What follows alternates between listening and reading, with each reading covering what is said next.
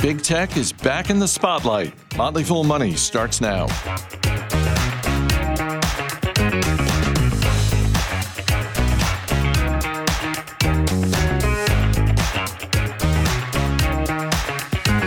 I'm Chris Hill. Joining me in studio, Motley Fool senior analyst Bill Mann.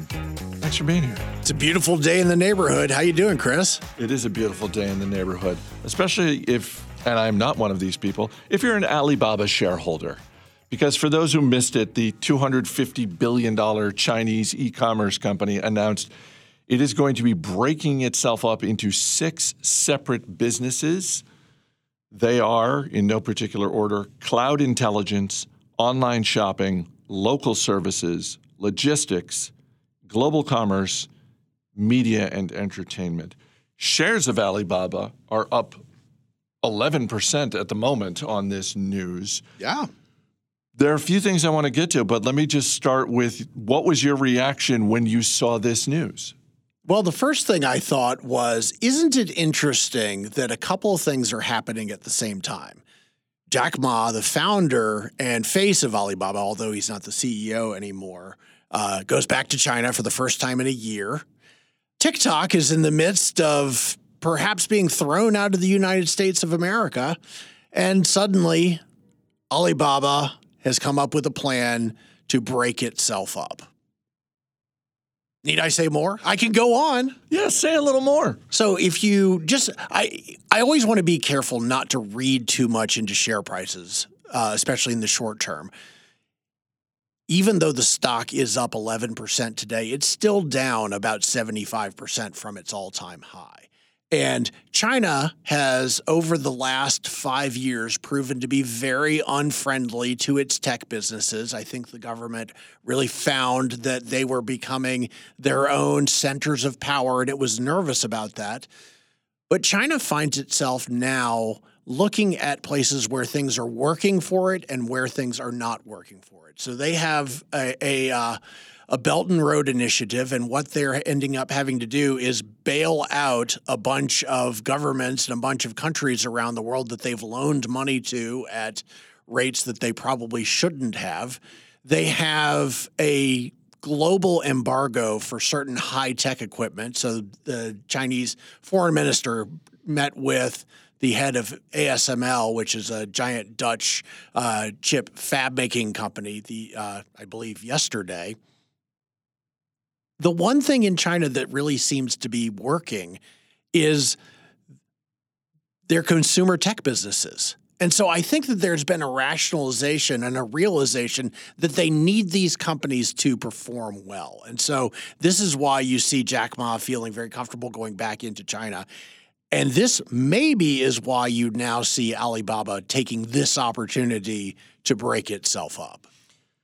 One reaction I had just in terms of the stock was I'm sure there are some people bidding this up because they are bullish on the idea that, hey, if this company splits itself up and I get six separate businesses, that's going to pay off for me more down the road. Is, is it set in stone that this is the path for like all six of these are necessarily going to be public?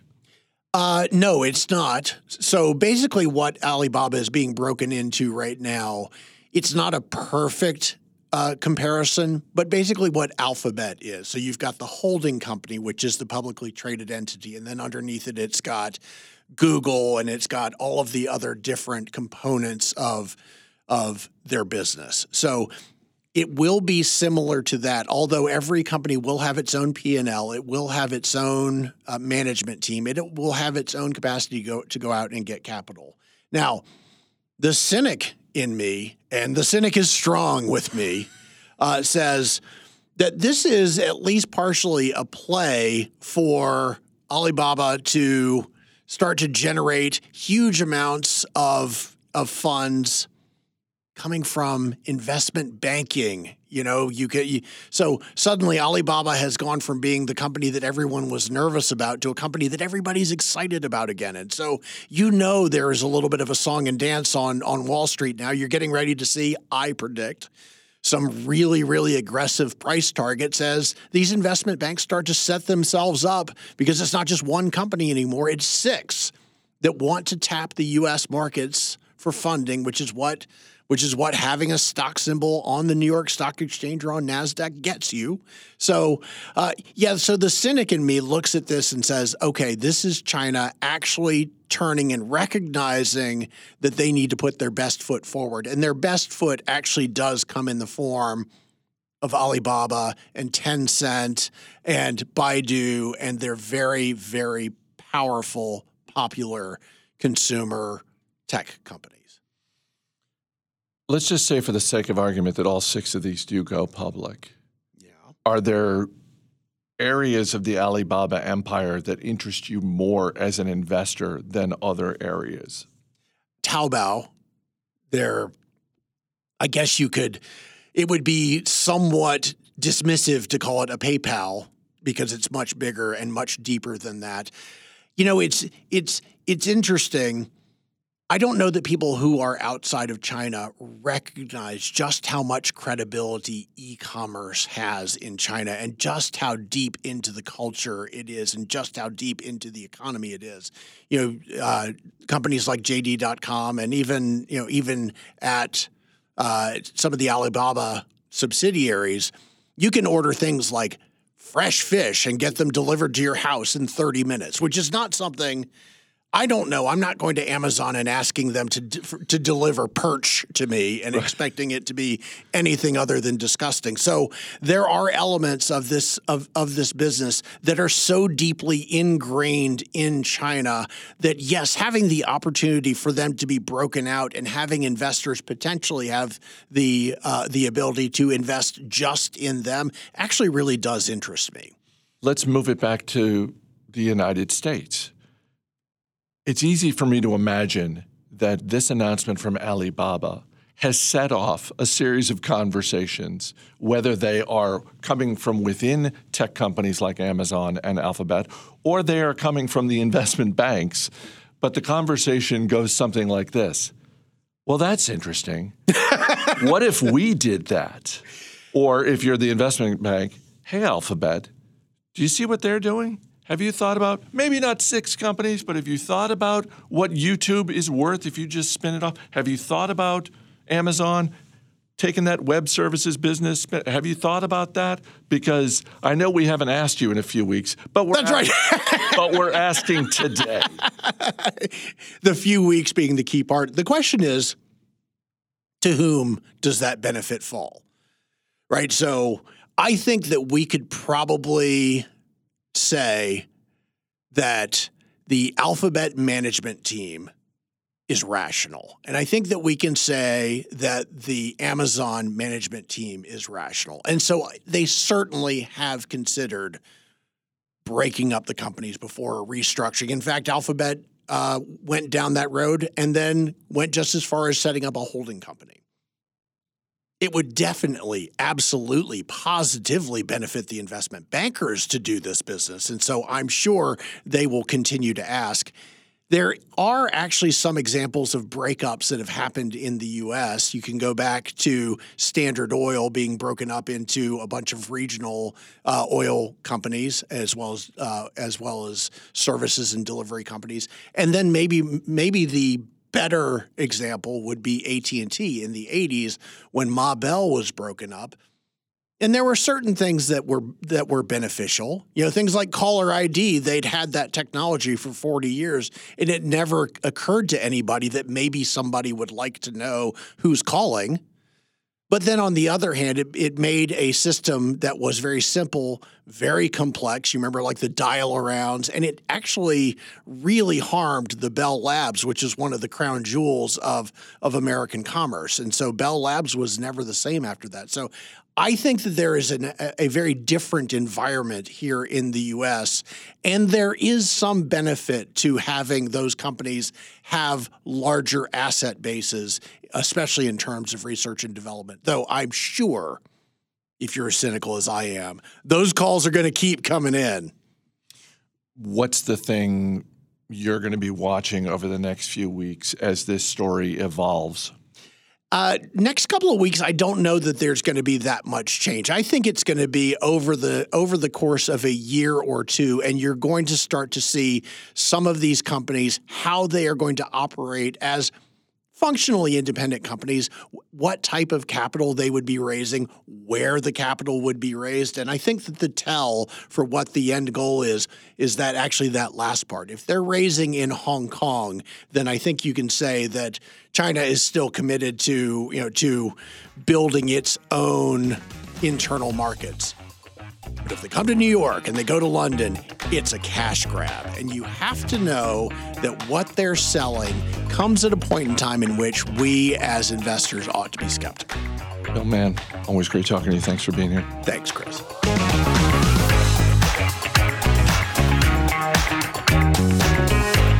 Before you buy shares of a company, what do you look for in the CEO? Alison Southwick and Robert Brokamp talk with Asit Sharma to get his framework for evaluating leadership. Someone once said, buy stock in businesses that are so wonderful an idiot can run them, because sooner or later, one will. Now, it's always the sign of a good quote when you can't immediately figure out who said it. The internet tells me maybe it was Buffett, Munger, Lynch, no matter. I'll bet Bro knows the truth of it. Bro, do you know who really said it? Oh, you I, don't. I always thought it was Warren Buffett, but you know that or Shakespeare. Shakespeare might have said it. Yeah, maybe. All right. But what stands out to me about this quote isn't the whole buy wonderful businesses part. It's the inevitability of an idiot at the helm. It makes it sound like there's this line of dumb CEOs just waiting their turn to run a business. But I mean, didn't CEOs get to where they are by being smart and hardworking? Okay, okay, I can hear you snickering in the back of the classroom, listeners. Now, if you will, imagine a company where a business could be run by an idiot, but it's run by a really smart person. Now, that is a business to invest in. Joining us today to explain how he evaluates CEOs as part of his investing process is Asit Sharma. He's an analyst with the Motley Fool, specifically stock advisor. Asit, thanks for joining us. Alison, bro, thank you for having me.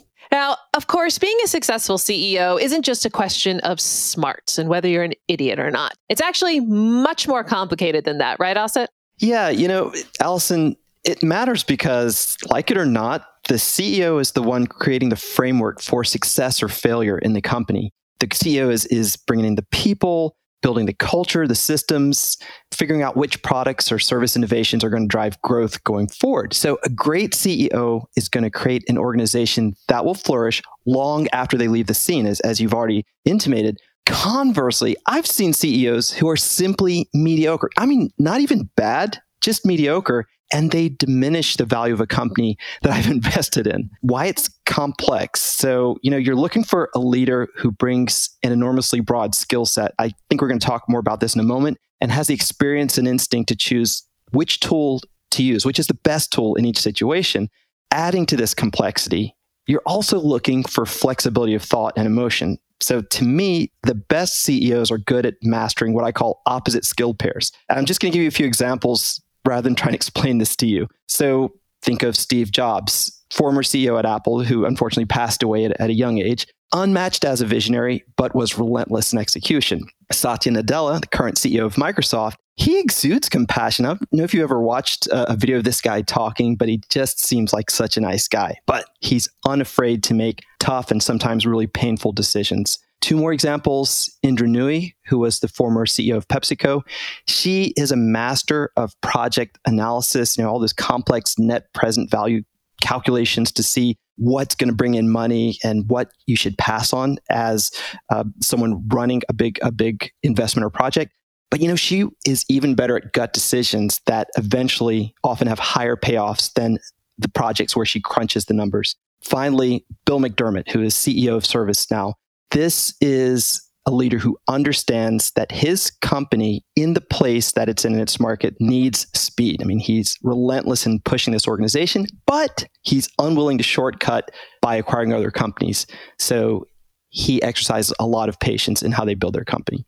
So once you get a feel for these types of, I'll call them personality types, it becomes easier to spot the hallmarks of a strong CEO, in my opinion. All right, Asit. So you have a checklist for evaluating leadership at a company. Let's go through each briefly. And then also, if you have any specific examples of CEOs who really hit it out of the park in any one of these aspects, feel free to, to name check them. So, all right, first one we're going to talk about is the fit. What is that?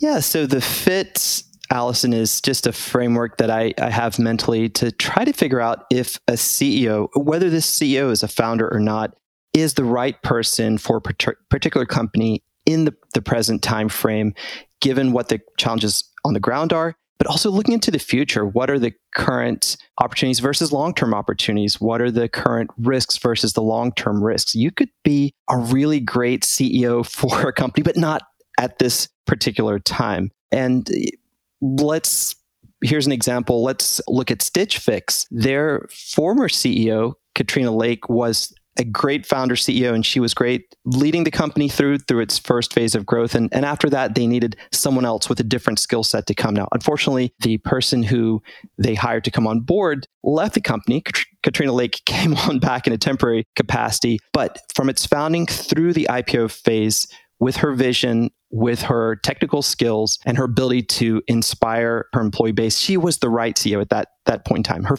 her fit level was was great. Yeah, here at the Motley Fool, we do tend to often like founder led companies, but it does seem like as a founder, um, you do need some of those like visionary skills. And maybe at, at that early time in a company's business, you need that sort of visionary, inspirational type person. But then later, you maybe need more of an operational person or a, a battle tested CEO. Yeah, that's very much true. And as investors, we tend to get stuck sometimes in this game and we play it with our friends. Like, I like you so much, Alison, that if you do something that I just see is like totally wrong, it may take me two years to tell you, like, hey, I, I don't think you should have done that. The same way with, with CEOs. We tend to fall in love sometimes with CEOs, even when the best course of action for a company might be to transition that founder CEO into another role. Let's say in the person in charge of the strategic product map and bring someone else in. All right, next up, you have um, background and skills is something you evaluate. That sounds kind of broad. How do you do that? Yeah, it's not easy. I mean, you want to make sure that the person who's uh, the CEO of a company you've invested in has some sort of product background, if possible, in what the company is succeeding with in the marketplace. Sometimes you get CEOs who've been brought into a company, but they're from a completely different industry. And to me, that's always a yellow flag. The skill set, you know, we can talk about this a little more as we go down the list, but it, it should be broad. I mean, a, a great CEO is is not going to be someone who's only good at a few things. He or she or they should have a, a really broad palette which they can draw on. I, I talked about this a little bit earlier. And relevancy, right? So you want the relevant background and skills to the mission you're accomplishing at the company you're in right now. An example that comes to mind here is Yancey Spruill, who is the current CEO of DigitalOcean. Now, in his previous iteration, he was the CEO of a fast growing company, which was eventually acquired by another publicly traded company. So he's got a background and skills in growing a very small software as a service organization into something pretty large that was acquired by an even bigger fish. So he is is again, this is going back a little bit to fit. He's got the background and skills that are relevant here for DigitalOcean, but he's also a good fit for the company at this point in time you highlight something I've seen a lot over the years, and that is an executive who's successful with one company coming over to another company, and it just doesn't work out. And a lot of it is just what you said. They really weren't skilled in, in this new business that they're taking over. But some of it is also culture, right? They just weren't aligned with the culture. So do, do you have a feeling or a preference for companies that hire from within versus going outside to get fresh ideas? Personally, for me, I always think it's better if you have a strong candidate who's come up within a company's culture for that person to take the reins because they already understand what will resonate with coworkers, with people in the C suite, with the board. They already have a sense of what's the most fruitful path of action to take in, in big picture decisions. That's not to say that sometimes, you know, the recipe of bringing in an outside CEO isn't like just the, the, greatest thing you could do because sometimes you need that splash of fresh energy and a fresh perspective and someone to say, we've got it course correct here. But my preference certainly is, especially if the culture is strong, like preserve that culture. That's what's making you great. I have spent my life like my working life looking at numbers. The the more I look at numbers, the more I realize it's the people that drive the numbers, not the other way around. So you have great people, the numbers will fall out in the wash. All right. The third aspect we're going to look at is the intangibles. Yeah, so this is maybe the hardest in my framework for me to evaluate. And I, I would suspect with other investors, it's also difficult. Some of the things I listed in, in the notes we traded on this when we were prepping for this is okay, passion. I'm reading these now and they look so difficult. Charisma, authenticity, ambition, emotional intelligence, BS factor. Getting a read on the character and leadership chops of the CEO is, is necessarily difficult, right? Because these are salespeople. They are selling you their vision. They are selling you their abilities. They are trying to have you invest your not just your dollars but your confidence in them. So best CEOs have this weird mix of being able to pull off this swagger but be authentically humble at the same time and be a little self-critical. You know when you try to do all three of those at once, it's really really hard. And so I like to see a little bit of imperfection in the mix. I, as most people, shy away from the person who comes across as just overly slick and just hugely charismatic. That's a yellow sign or a red flag. I like to see a, a bit of the stumble and the struggle. And one CEO who comes to mind, who I may talk about later, is Jensen Huang. Uh, he's the CEO of NVIDIA. He just gave the annual keynote speech at NVIDIA's Investor Day, and, and also it, it's their more than that, it's their tech conference. He's not the greatest public speaker in the world. And he's talking about these high tech concepts and he's getting into these gnarly details. And sometimes it's a struggle to keep up with him, but he's authentic and you can tell that he is really, really passionate. So I probably made this seem like really, really hard, and it is the intangibles, right? Yeah, the intangibles. if they were tangible, they wouldn't be difficult. yeah. No, it does seem like you to to be a successful CEO, you do need, like you said, to have that sort of like salesman sort of skill to you. But then that could also just leave a lot of people who potentially could be great leaders on the sidelines because they just didn't have that swagger. And maybe they're really intelligent, but they just don't have that skills that make people naturally want to just follow them and become inspired by them. It's a tough, it is, a, that is a very tough pocket to get into. The Venn diagram of that is probably pretty small. All right, Asit. So far, we have covered the fit, part one. Dun dun dun. A little foreshadowing there. Background and skills and the intangibles. But we are not done yet because we have more factors on your checklist for evaluating a CEO. And we will get to them next week. Asit, thanks so much for joining us. And we'll see you in a little bit. Thank you, guys. I'm looking forward to it.